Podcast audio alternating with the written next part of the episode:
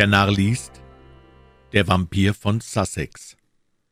Eine Sherlock Holmes Kriminalgeschichte von Sir Arthur Conan Doyle. Holmes hatte soeben aufmerksam einen Brief gelesen, der ihm mit der letzten Post gebracht worden war.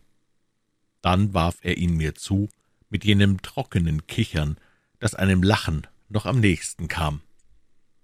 Als Mischung aus modernem und mittelalterlichem aus praktischem und aus wilder Phantasterei stellt das hier, glaube ich, gewiss einen Gipfelpunkt dar, sagte er. Was halten Sie davon, Watson? Ich las das folgende 46 Old Jury, 19. November, Betreff Vampire. Sir, unser Mandant, Mr. Robert Ferguson von Ferguson und Moorhead, Teehändler, Mincing Lane, hat sich in einem Schreiben gleichen Datums an uns um Auskunft betreffend Vampire gewandt. Da unsere Firma ausschließlich auf die Taxierung maschineller Anlagen spezialisiert ist, fällt die Sache wohl nicht in unser Fach. Wir haben Mr. Ferguson daher empfohlen, Sie aufzusuchen und Ihnen die Angelegenheit zu unterbreiten. Ihr erfolgreiches Wirken im Fall Matilda Briggs ist uns noch in guter Erinnerung. Wir verbleiben, Sir, mit freundlichen Grüßen, Ihre Morrison, Morrison und Dodd.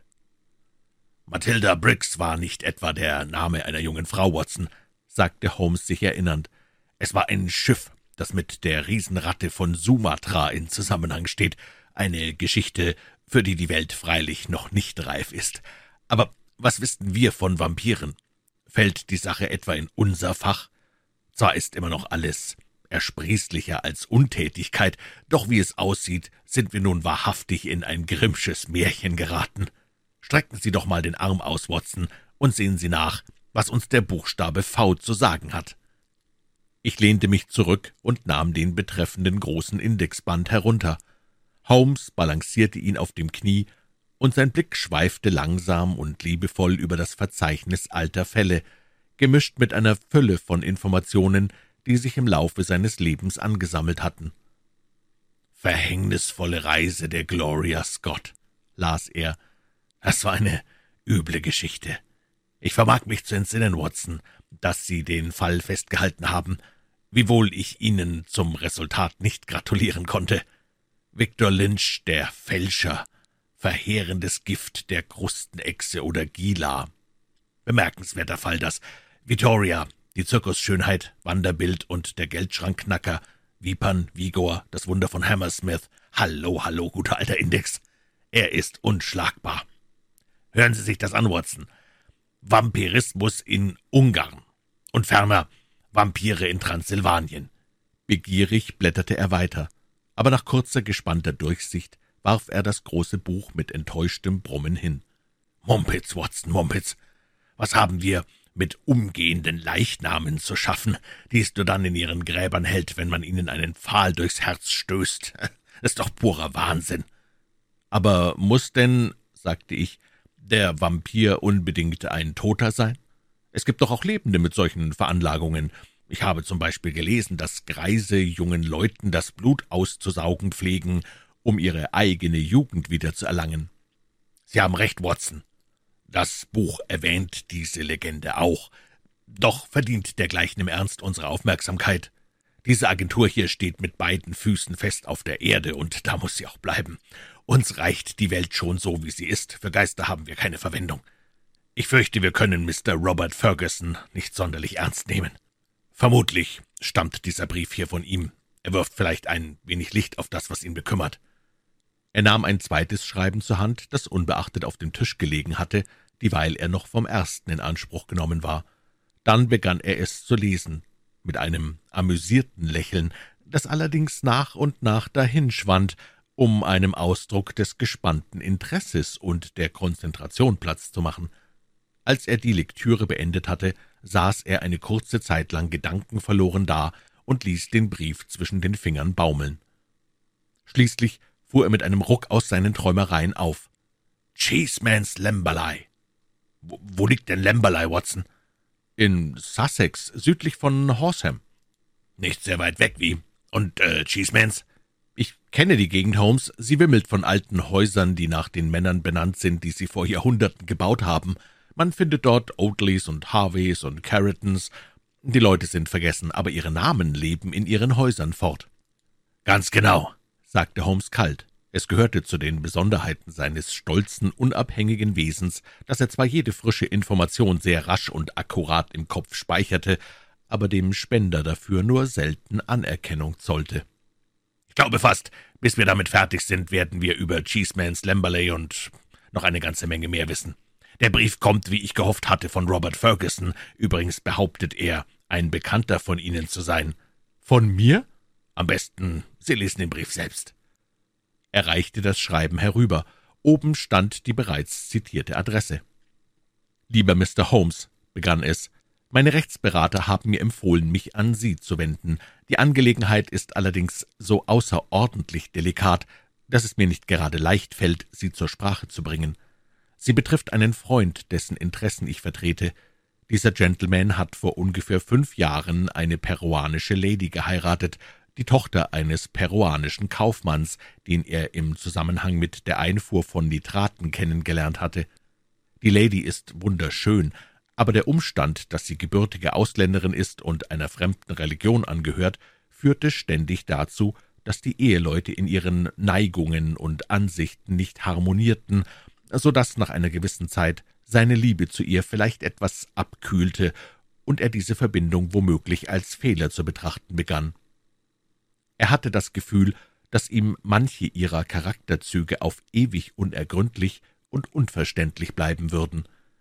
Dies war umso schmerzlicher, als sie die liebevollste Ehefrau war, die ein Mann haben kann, und ihm allem Anschein nach vollkommen ergeben. Nun zu dem Punkt, den ich Ihnen bei unserem Treffen dann noch näher erläutern möchte. Dieser Brief soll Ihnen lediglich ein allgemeines Bild von der Situation vermitteln und in Erfahrung bringen, ob Sie sich für die Sache eventuell interessieren könnten. Die Lady begann einige sonderbare Eigenarten an den Tag zu legen, die ihrem ursprünglich lieblichen und sanften Wesen völlig zuwiderliefen. Der Gentleman lebt bereits in zweiter Ehe und hat von seiner ersten Frau einen Sohn. Dieser Knabe ist inzwischen fünfzehn, ein ganz reizender und liebenswürdiger Jüngling, trotz eines Schadens, den er als Kind bei einem Unfall leider davontrug. Gleichwohl wurde die Ehefrau zweimal dabei ertappt, wie sie diesen armen Jungen ohne die geringste Veranlassung misshandelte. Einmal schlug sie ihn mit einem Stock, so dass auf seinem Arm eine dicke Strieme zurückblieb. Das war jedoch eine Kleinigkeit im Vergleich zu ihrem Verhalten gegenüber ihrem eigenen Kind, einem niedlichen Bübchen von noch nicht ganz einem Jahr. Vor ungefähr einem Monat wurde das Kind von seiner Amme einmal ein paar Minuten allein gelassen. Lautes Schreien, als hätte das Baby Schmerzen, riefen die Amme zurück, als sie ins Zimmer eilte, sah sie ihre Dienstherrin, die Lady, die sich über das Baby gebeugt hatte und es offensichtlich in den Hals biss, denn dort befand sich eine kleine, heftig blutende Wunde. Die Amme war so entsetzt, dass sie den Ehemann herbeirufen wollte, aber die Lady flehte sie an, es zu unterlassen, und gab ihr sogar fünf Pfund als Schweigegeld. Eine Erklärung erfolgte allerdings nicht, und vorläufig war die Angelegenheit erledigt. Sie hinterließ jedoch bei der Amme einen furchtbaren Eindruck, und von da an begann sie, ihre Herrin aufmerksam zu beobachten und auf das Baby, das sie zärtlich liebt, noch besser aufzupassen. Es kam ihr so vor, als ob die Mutter ihrerseits sie beobachtete und ständig darauf wartete, an das Baby heranzukommen, wenn sie, die Amme, es einmal allein lassen musste. Tag und Nacht behielt die Amme das Baby im Auge und Tag und Nacht schien die stille, wachsame Mutter auf der Lauer zu liegen, wie ein Wolf vor einem Lamm. Die Sache muss sich für Sie unglaublich anhören, dennoch bitte ich Sie, sie ernst zu nehmen, denn möglicherweise hängen das Leben eines Kindes und die geistige Gesundheit eines Mannes davon ab. Schließlich kam der schreckliche Tag, da dem Gatten die Wahrheit nicht länger verheimlicht werden konnte. Die Nerven der Amme versagten, sie hielt dem Druck nicht länger stand und vertraute dem Mann alles an. Ihm kam die Sache wie ein wildes Schauermärchen vor, wie wahrscheinlich jetzt auch Ihnen. Er kannte seine Frau nur als liebevolle Gattin und, von den Misshandlungen ihres Stiefsohns abgesehen, als liebevolle Mutter. Warum sollte sie denn ihr geliebtes kleines Baby verletzen? Er erklärte der Amme, sie fantasiere und ihre Verdächtigungen könne er keineswegs dulden. Noch während sie sprachen, ertönte plötzlich ein Schmerzensschrei. Amme und Hausherr stürmten zusammen ins Kinderzimmer. Stellen Sie sich seine Empfindungen vor, Mr. Holmes, als er sah, wie sich seine Gattin neben dem Kinderbett von den Knien erhob und als er auf dem entblößten Hals des Kindes und auf dem Bettlaken Blut entdeckte. Mit einem Entsetzensschrei drehte er das Gesicht seiner Frau ins Licht und stellte fest, dass ihre Lippen über und über mit Blut verschmiert waren. Ja, sie hatte ohne jeden Zweifel das Blut des armen Babys getrunken. Das also ist der Stand der Dinge. Inzwischen hat sie sich in ihrem Zimmer eingesperrt. Erklärungen gab sie keine ab. Der Ehemann ist schon halb von Sinnen. Er und ich kennen den Vampirismus nur vom Hörensagen, Bisher hatten wir ihn für eine wilde Meer aus fernen Ländern gehalten, und dennoch geschah es hier, mitten im Herzen des englischen Sussex. Nun, dies alles kann ich ja morgen Vormittag mit Ihnen besprechen. Werden Sie mich empfangen? Werden Sie Ihre großen Fähigkeiten einsetzen, um einem verstörten Mann zu helfen? Wenn ja, telegrafieren Sie bitte an Ferguson, Cheeseman, Slamberley. Ich werde Sie dann um zehn Uhr zu Hause aufsuchen. Ihr Ergebener, Robert Ferguson. P.S. Ich glaube, Ihr Freund Watson spielte Rugby für Blackheath, als ich Three Quarter für Richmond war. Das ist die einzige persönliche Empfehlung, die ich mitbringen kann. Natürlich erinnere ich mich an ihn, sagte ich, als ich den Brief weglegte. Big Bob Ferguson, der stärkste Three-Quarter, den Richmond je hatte. Er war schon immer ein gutmütiger Kerl. Das sieht ihm ähnlich, dass er am Fall eines Freundes derartigen Anteil nimmt. Holmes sah mich nachdenklich an und schüttelte den Kopf. »Ich komme wohl nie dahinter, wo Ihre Grenzen liegen, Watson«, sagte er. »In Ihnen schlummern unentdeckte Möglichkeiten. Seien Sie so nett und geben Sie ein Telegramm auf. Will Ihren Fall gern untersuchen.« »Ihren Fall?« er darf doch nicht glauben, diese Agentur sei eine Anstalt für Schwachsinnige. Selbstverständlich ist es sein Fall. Schicken Sie ihm dieses Telegramm, dann mag die Sache bis morgen ruhen. Pünktlich um zehn Uhr am nächsten Morgen betrat Ferguson unser Zimmer.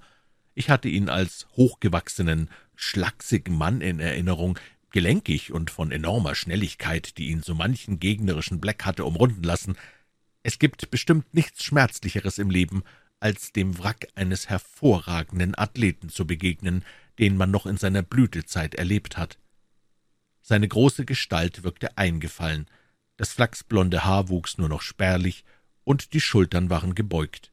Ich fürchte allerdings, dass meine Erscheinung bei ihm ähnliche Empfindungen auslöste. »Hallo, Watson«, sagte er, und seine Stimme klang immer noch tief und kräftig. »Sie sehen nicht mehr ganz so aus wie damals, als ich Sie im Old Deer Park über die Seile ins Publikum geworfen habe. Und vermutlich habe auch ich mich ein bisschen verändert, aber älter gemacht haben mich die letzten paar Tage. In Ihrem Telegramm entnehme ich, Mr. Holmes, dass es wohl keinen Zweck hat, mich als jemandes Bevollmächtigten auszugeben. Es ist einfacher, direkt zu verhandeln, sagte Holmes.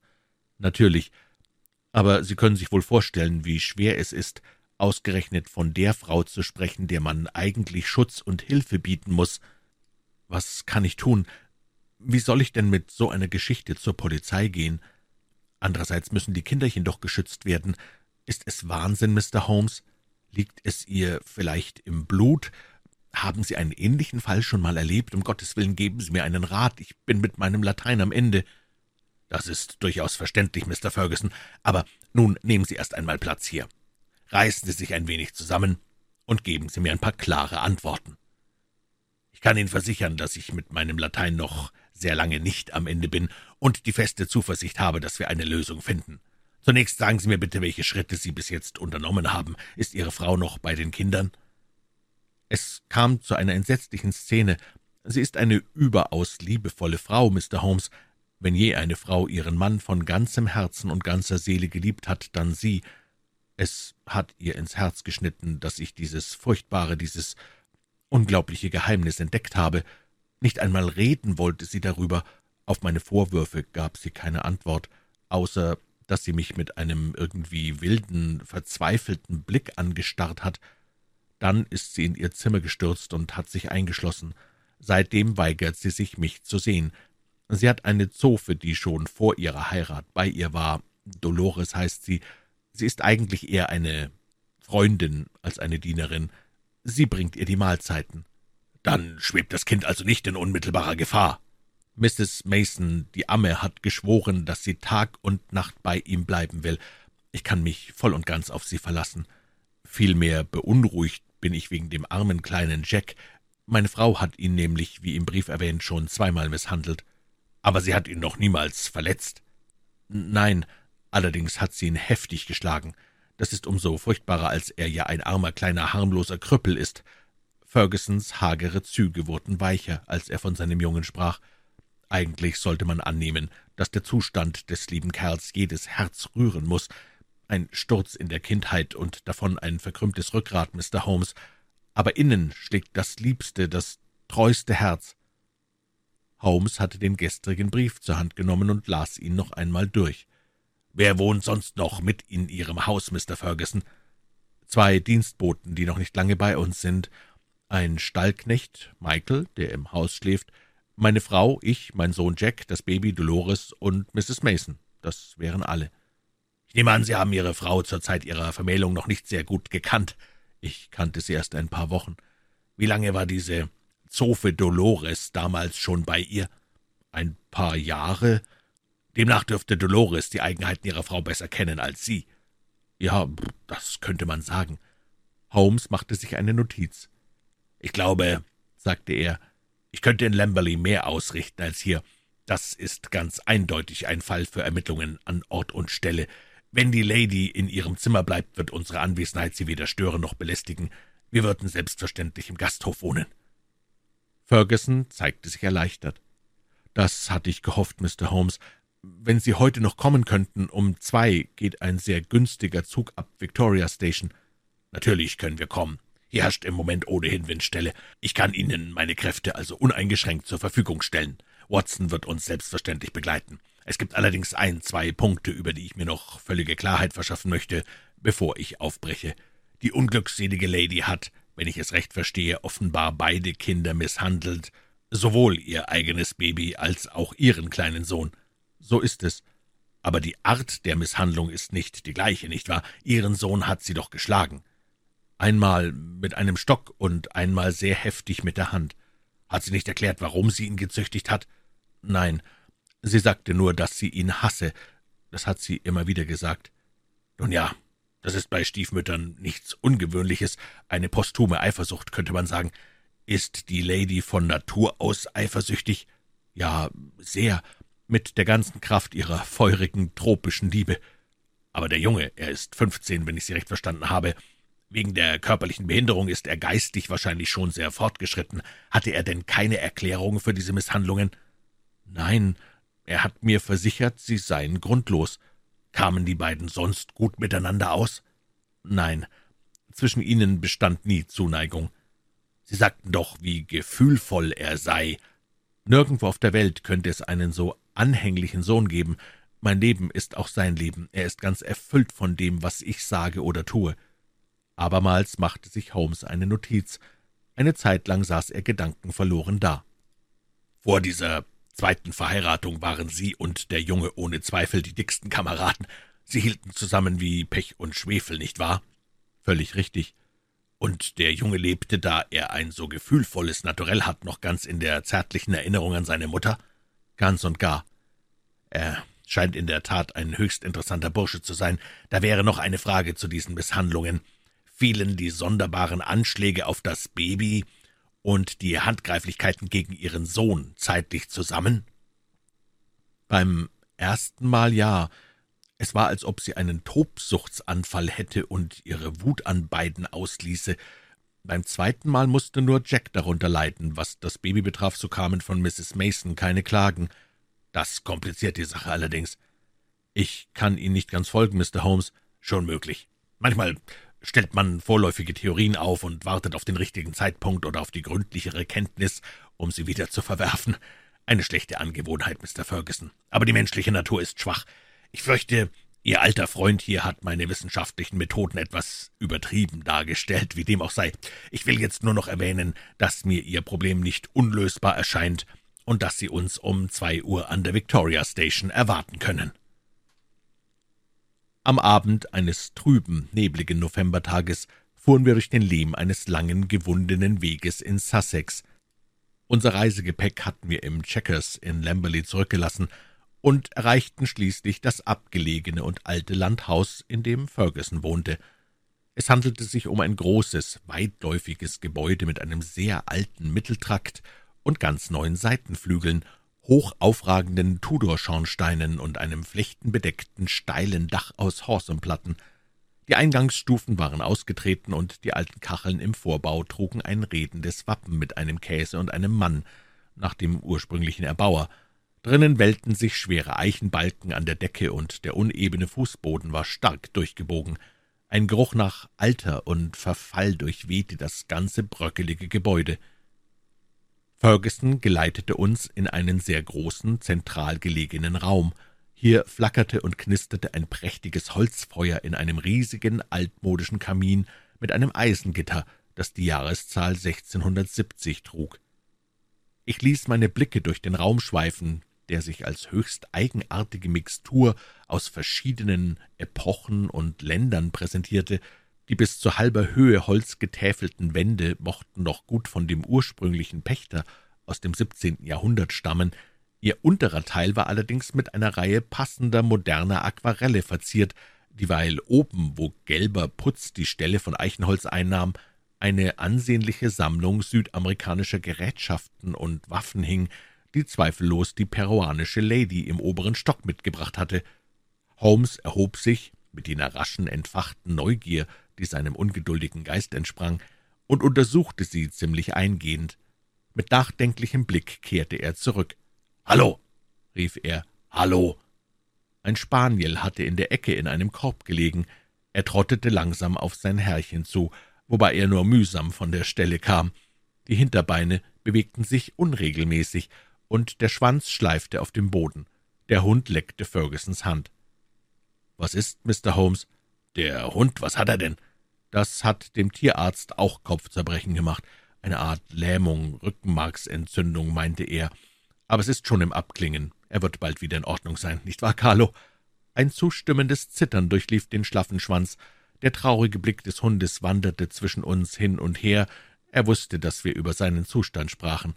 »Ist es plötzlich aufgetreten?« »Es kam über Nacht.« »Wie lange ist das her?« »Vielleicht vier Monate?« »Sehr bemerkenswert, sehr aufschlussreich. »Was sehen Sie denn darin, Mr. Holmes?« »Eine Bestätigung dessen, was ich bereits vermutet hatte.« »Um Gottes Willen! Was vermuten Sie denn, Mr. Holmes? Für Sie mag das Ganze ja nur ein intellektuelles Rätselspiel sein, aber für mich geht es um Leben und Tod. Meine Frau, eine potenzielle Mörderin, mein Kind in ständiger Gefahr. Spielen Sie nicht mit mir, Mr. Holmes, die Sache ist ganz furchtbar ernst.« Der große Rugby Three-Quarter zitterte am ganzen Leib. Holmes legte ihm besänftigend die Hand auf den Arm. »Ich fürchte, die Lösung wird für Sie schmerzlich sein, Mr. Ferguson.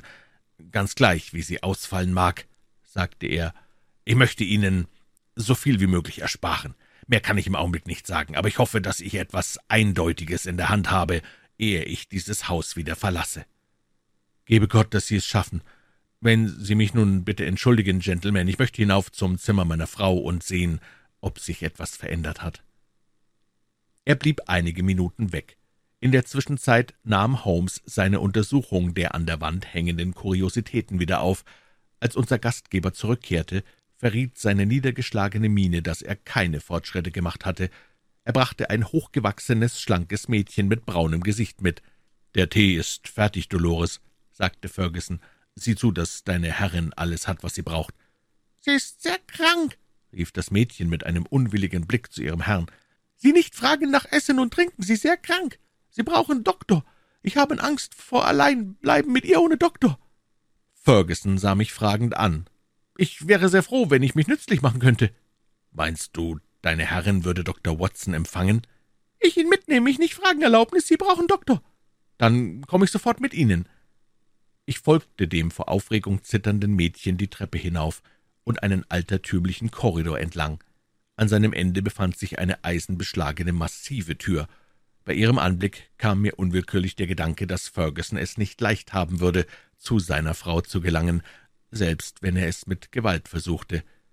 Die junge Frau zog einen Schlüssel aus der Tasche, und die schweren Eichenbohlen quietschten in ihren alten Scharnieren. Ich ging hinein, sie folgte mir rasch nach und schloss die Tür hinter sich ab. Auf dem Bett lag eine Frau, die offensichtlich hohes Fieber hatte. Sie war nur halb bei Bewusstsein, doch als ich eintrat, schlug sie ein paar erschrockener, aber schöner Augen auf und warf mir einen furchtsamen Blick zu. Als sie feststellte, dass sie einen Fremden vor sich hatte, schien sie erleichtert und sank mit einem Seufzer auf ihr Kissen zurück. Ich trat mit ein paar beruhigenden Worten näher, und sie blieb still liegen, während ich Puls und Temperatur maß. Beide waren hoch, gleichwohl hatte ich den Eindruck, dass ihr Zustand eher von einer geistigen und nervösen Erregung, denn von einem akuten Anfall herrührte. »So, Sie liegen schon einen Tag, zwei Tag, ich Angst, Sie sterben«, sagte das Mädchen. Die Frau wandte mir ihr fieberglühendes und schönes Gesicht zu. »Wo ist mein Mann?« »Er ist unten und würde gerne zu Ihnen kommen.« »Ich will ihn nicht sehen, ich will ihn nicht sehen.« Dann schien sie ins Delirium abzugleiten. »Ein Satan, ein Satan! Was soll ich nur tun mit diesem Teufel?« »Kann ich Ihnen irgendwie helfen?« »Nein, niemand kann helfen. Es ist aus, alles zerstört, was ich auch tue, alles zerstört.« die Frau musste unter einer sonderbaren Wahnvorstellung leiden. Ich konnte mir den rechtschaffenen Bob Ferguson nicht in der Rolle eines Satans oder Teufels vorstellen. »Madame«, sagte ich, »Ihr Mann liebt Sie von ganzem Herzen. Dieser Vorfall hat ihn zutiefst betrübt.« Abermals wandte sie mir diese herrlichen Augen zu. »Er liebt mich, ja, aber liebe ich ihn nicht auch?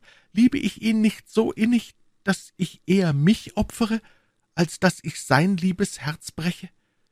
Und obwohl ich ihn so liebe, konnte er mir unterstellen, konnte er derartig von mir sprechen? Er grämt sich sehr, doch er kann das alles nicht verstehen. Nein, das kann er nicht, aber er sollte Vertrauen haben. Wollen Sie ihn nicht doch sehen? schlug ich vor. Nein, nein, ich kann diese schrecklichen Worte und seinen Gesichtsausdruck nicht vergessen. Ich will ihn nicht sehen. Gehen Sie jetzt. Sie können nichts für mich tun. Sagen Sie ihm nur das eine. Ich will mein Kind. Ich habe ein Recht auf mein Kind. Das ist alles, was ich ihm mitzuteilen habe. Sie drehte ihr Gesicht zur Wand und schwieg fortan. Ich kehrte nach unten zurück, wo Ferguson und Holmes noch immer am Kaminfeuer saßen. Niedergeschlagen hörte sich Ferguson an, was ich über die Unterredung zu berichten hatte.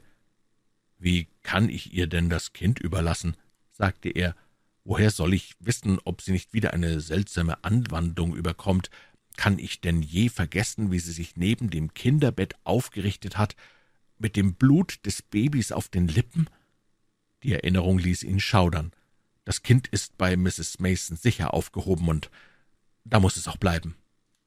Ein schmuckes Dienstmädchen, das einzig moderne, das wir in diesem Haus bisher zu Gesicht bekommen hatten, hatte etwas Tee hereingebracht. Just als sie ihn servierte, öffnete sich die Tür, und ein Jüngling betrat den Raum. Es war ein bemerkenswerter Knabe, blass und blond, mit unruhigen, hellblauen Augen, die plötzlich erregt und freudig aufleuchteten, als ihr Blick auf den Vater fiel. Er stürzte vor und schlang ihm mit der Hingabe eines liebenden Mädchens die Arme um den Hals. »Oh, Vati«, rief er, »ich wusste gar nicht, dass du schon wieder da bist, sonst hätte ich dir längst guten Tag gesagt. Ich bin froh, dich zu sehen.« Ferguson löste sich sanft aus der Umarmung und ließ dabei eine leichte Verlegenheit erkennen. »Mein lieber alter Junge«, sagte er und tätschelte ihm sehr zärtlich den flachsblonden Kopf, »ich bin deshalb so früh zurück, weil sich meine Freunde Mr. Holmes und Dr. Watson überreden ließen, herzukommen und mit uns einen Abend zu verbringen.« »Ist das Mr. Holmes, der Detektiv?« »Ja.« Der Jüngling bedachte uns mit einem sehr durchdringenden und, wie mir schien, unfreundlichen Blick. »Wie steht es mit Ihrem anderen Kind, Mr. Ferguson?« fragte Holmes. »Dürfen wir das Baby auch kennenlernen?« »Sag bitte Mrs. Mason, sie soll das Baby herunterbringen«, sagte Ferguson. Der Junge entfernte sich mit einem seltsam watschelnden Gang, was meinem ärztlich geschulten Blick verriet, dass er an einem schwachen Rückgrat litt. Bald darauf kehrte er zurück, gefolgt von einer hochgewachsenen, hageren Frau, die ein überaus liebliches Kind auf dem Arm trug. Es hatte dunkle Augen und goldfarbenes Haar, eine wunderschöne Mischung aus angelsächsischem und romanischem. Ferguson hing offenbar sehr an ihm, denn er nahm es in die Arme und liebkoste es ungemein zärtlich. Unglaublich, dass jemand es übers Herz bringt, ihm weh zu tun, murmelte er, als er die kleine, entzündlich gerötete Wunde am Hals des Cherub schaute. Just in diesem Moment warf ich zufällig einen Blick auf Holmes, und stellte fest, dass seine Miene ganz eigenartig konzentriert war. Seine Züge wirkten fest, als wären sie aus altem Elfenbein geschnitzt, und seine Augen, eben noch kurz auf Vater und Kind gerichtet, hefteten sich nun in gespannter Neugier auf irgendetwas auf der anderen Seite des Raumes. Als ich seinem Blick folgte, konnte ich nur vermuten, dass er durchs Fenster in den melancholischen, tropfenden Garten hinaussah. Zwar behinderte ein von außen halbgeschlossener Laden die Sicht, aber nichtsdestoweniger war es zweifellos das Fenster, was Holmes konzentrierte Aufmerksamkeit in Bann hielt. Dann lächelte er, und seine Augen richteten sich wieder auf das Baby, auf dessen molligem Hals sich diese kleine, runzlige Wunde befand. Wortlos unterzog Holmes sie einer sorgfältigen Untersuchung. Schließlich schüttelte er eines der grübchenreichen Fäustchen, die vor ihm hin und her ruderten. »Goodbye, kleiner Mann. Du fängst dein Leben ja recht ungewöhnlich an. Mrs. Mason, ich würde Sie gern einmal unter vier Augen sprechen.« Er nahm sie beiseite und redete einige Minuten eindringlich mit ihr. Ich konnte nur die letzten Worte verstehen. Sie lauteten, »Ihre Angst wird, hoffe ich, bald ein Ende haben.« die Frau, allem Anschein nach von mürrischem, schweigsamem Wesen, zog sich mit dem Kind wieder zurück. »Was ist Mrs. Mason für ein Mensch?« fragte Holmes. »Nach außen hin nicht gerade einnehmend, wie Sie sehen, aber sie hat ein goldenes Herz und hängt sehr an dem Kind.« »Magst du sie, Jack?« Holmes drehte sich plötzlich zu dem Jungen um. Über dessen ausdrucksvolles Gesicht huschte ein Schatten, dann schüttelte er den Kopf. Jackie trennt sehr streng zwischen dem, was er mag, und dem, was er nicht mag, sagte Ferguson. Er legte den Arm um den Jungen. Glücklicherweise gehöre ich zur ersten Kategorie. Der Knabe gurrte und schmiegte den Kopf an die Brust seines Vaters. Ferguson schob ihn sanft von sich. »Geh spielen, kleiner Jackie«, sagte er und sah seinem Sohn liebevoll nach, bis er verschwand. »Also, Mr. Holmes«, fuhr er fort, als der Junge gegangen war, ich habe wirklich das Gefühl, dass ich Sie vergeblich herbemüht habe. Was können Sie denn noch tun, außer mir Ihr Mitgefühl zu bezeigen? Von Ihrem Standpunkt aus muss die Sache doch außerordentlich delikat und kompliziert erscheinen. Delikat ist sie zweifellos, sagte mein Freund mit amüsiertem Lächeln, aber kompliziert kam sie mir bis jetzt eigentlich nicht vor. Das Ganze war von Anfang an ein Fall für eine Deduktion, und wenn diese ursprüngliche Deduktion Punkt für Punkt durch eine ganze Anzahl voneinander unabhängiger Ereignisse bestätigt wird, dann entsteht aus der subjektiven Erkenntnis eine objektive, und man darf mit Sicherheit sagen, dass man sein Ziel erreicht hat. Tatsächlich hatte ich es bereits erreicht, bevor wir die Baker Street verlassen haben. Der Rest war nur noch äh, Beobachtung und Bestätigung. Ferguson griff sich mit seiner großen Hand an die zerfurchte Stirn. »Um Himmels willen, Holmes«, sagte er heiser, »wenn Sie die Wahrheit kennen, halten Sie mich nicht länger im Ungewissen. Ich weiß nicht, woran ich bin. Was soll ich tun? Ist ganz egal, wie Sie zu Ihrer Wahrheit gelangt sind, solange Sie sie nur wirklich gefunden haben. Zweifellos schulde ich Ihnen eine Erklärung, und Sie sollen sie auch bekommen. Aber gestatten Sie mir bitte, die Sache auf meine Art und Weise anzugehen. Ist die Lady in der Verfassung, uns zu empfangen, Watson? Sie ist zwar krank, aber bei klarem Verstand. Sehr gut. Wir können den Fall nämlich nur in Ihrem Beisein aufklären. Lassen Sie uns zu ihr hinaufgehen. Sie wird mich nicht sehen wollen, rief Ferguson. Oh doch, wird sie, sagte Holmes. Er kritzelte ein paar Zeilen auf einen Zettel. Sie zumindest haben Zutritt, Watson. Hätten Sie Güte, der Lady dieses Billett zu überbringen? Ich ging wieder hinauf und gab das Briefchen an Dolores weiter, die behutsam die Tür öffnete. Eine Minute später vernahm ich von drinnen einen Schrei, einen Aufschrei, in dem sich Freude und Überraschung zu vermengen schienen. Dolores schaute heraus. »Sie will Sie sehen, sie will anhören«, sagte sie. Auf meinen Zuruf hin kamen Ferguson und Holmes herauf. Als wir das Zimmer betraten, ging Ferguson ein oder zwei Schritte auf seine Frau zu, die sich inzwischen im Bett aufgerichtet hatte, doch sie streckte abwehrend die Hand aus. Daraufhin ließ er sich in einen Sessel sinken, dieweil Holmes neben ihm Platz nahm nach einer Verbeugung vor der Lady, die ihn ganz entgeistert anstarrte. »Ich glaube, wir brauchen Dolores nicht mehr«, sagte Holmes. »Oh, bitte sehr, Madame, wenn es Ihnen lieber ist, dass sie bleibt. Ich habe nichts dagegen. Nun denn, Mr. Ferguson, ich bin ein beschäftigter, vielfach in Anspruch genommener Mann. Meine Methoden müssen rasch und direkt sein. Die rascheste Operation ist immer die schmerzloseste. Lassen Sie mich Ihnen zunächst etwas Beruhigendes sagen. Ihre Gattin ist eine herzensgute, sehr liebevolle Frau, der man äußerst übel mitgespielt hat. Ferguson richtete sich mit einem Freudenschrei auf. Beweisen Sie mir das, Mr. Holmes, und ich stehe für immer in Ihrer Schuld. Gerne, aber ich werde Sie dabei in anderer Hinsicht zutiefst verletzen müssen. Das macht mir nichts aus. Solange Sie nur meine Frau entlasten, im Vergleich dazu ist alles andere auf der Welt unwichtig. Schön, dann will ich Ihnen den Gedankengang, den ich in der Baker Street verfolgte, wiedergeben. Die Vorstellung, es könnte sich um einen Vampir handeln, erschien mir absurd. Dergleichen gehört in England nicht zur kriminellen Praxis.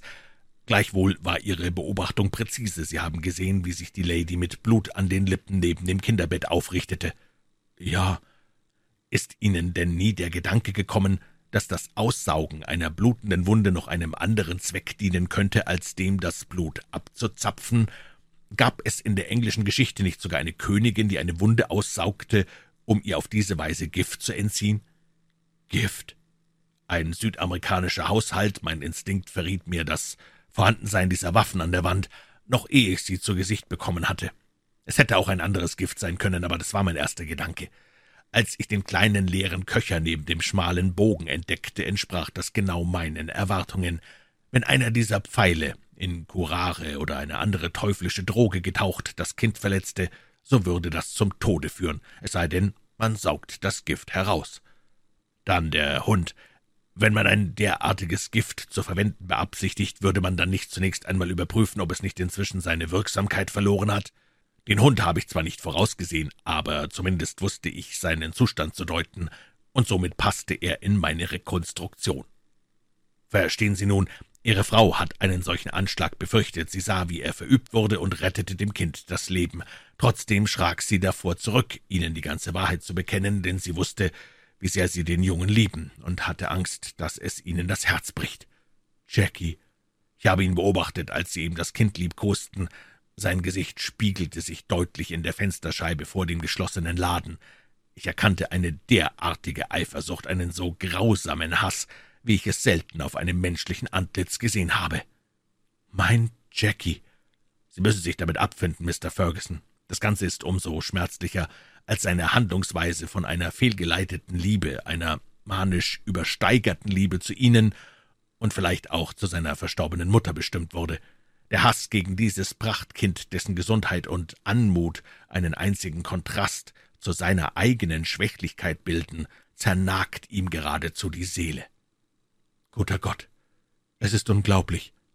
Stimmt alles, was ich gesagt habe, Madame? Die Lady schluchzte, das Gesicht in die Kissen vergraben, dann wandte sie sich ihrem Ehemann zu. »Wie hätte ich es dir denn sagen sollen, Bob? Ich habe doch gespürt, was für einen Schlag es dir versetzen würde. Ich wollte lieber abwarten, bis du es aus anderem Munde erfährst. Als dieser Gentleman, der offenbar über Zauberkräfte verfügt, mir schrieb, dass er alles wisse, war ich sehr erleichtert.« »Ich glaube, ich würde Master Jackie ein Jahr am Meer verordnen«, sagte Holmes, indem er sich erhob. »Eine Unklarheit besteht allerdings noch, Madame. Wir haben volles Verständnis für Ihre Handgreiflichkeiten gegen Master Jackie, der Geduld einer Mutter sind Grenzen gesetzt. Aber woher nahmen Sie den Mut, das Kind die beiden letzten Tage allein zu lassen? Ich hatte Mrs. Mason alles erzählt. Sie wusste Bescheid. Genau, so habe ich's mir gedacht. Ferguson stand mit zugeschnürter Kehle neben dem Bett und streckte die zitternden Hände aus. Ich glaube, nun ist es Zeit, dass wir gehen, Watson, flüsterte Holmes. Wenn Sie sich bitte einen Arm der allzu treuen Dolores greifen, ich nehme Sie dann am anderen, so, das wär's, fügte er hinzu, als er die Tür hinter sich schloss. Ich denke, den Rest sollten die beiden unter sich ausmachen. Eines freilich bleibt zu diesem Fall noch nachzutragen, nämlich das Schreiben, mit dem Holmes jenen Brief, der am Beginn dieser Erzählung steht, abschließend beantwortete. Es lautete wie folgt Baker Street, 21. November, Betreff Vampire.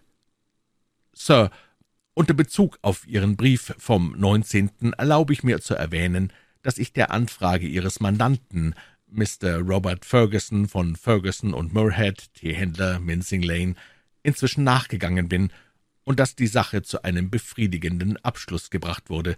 Mit Dank für Ihre Empfehlung verbleibe ich, Sir, Ihr ergebener Sherlock Holmes.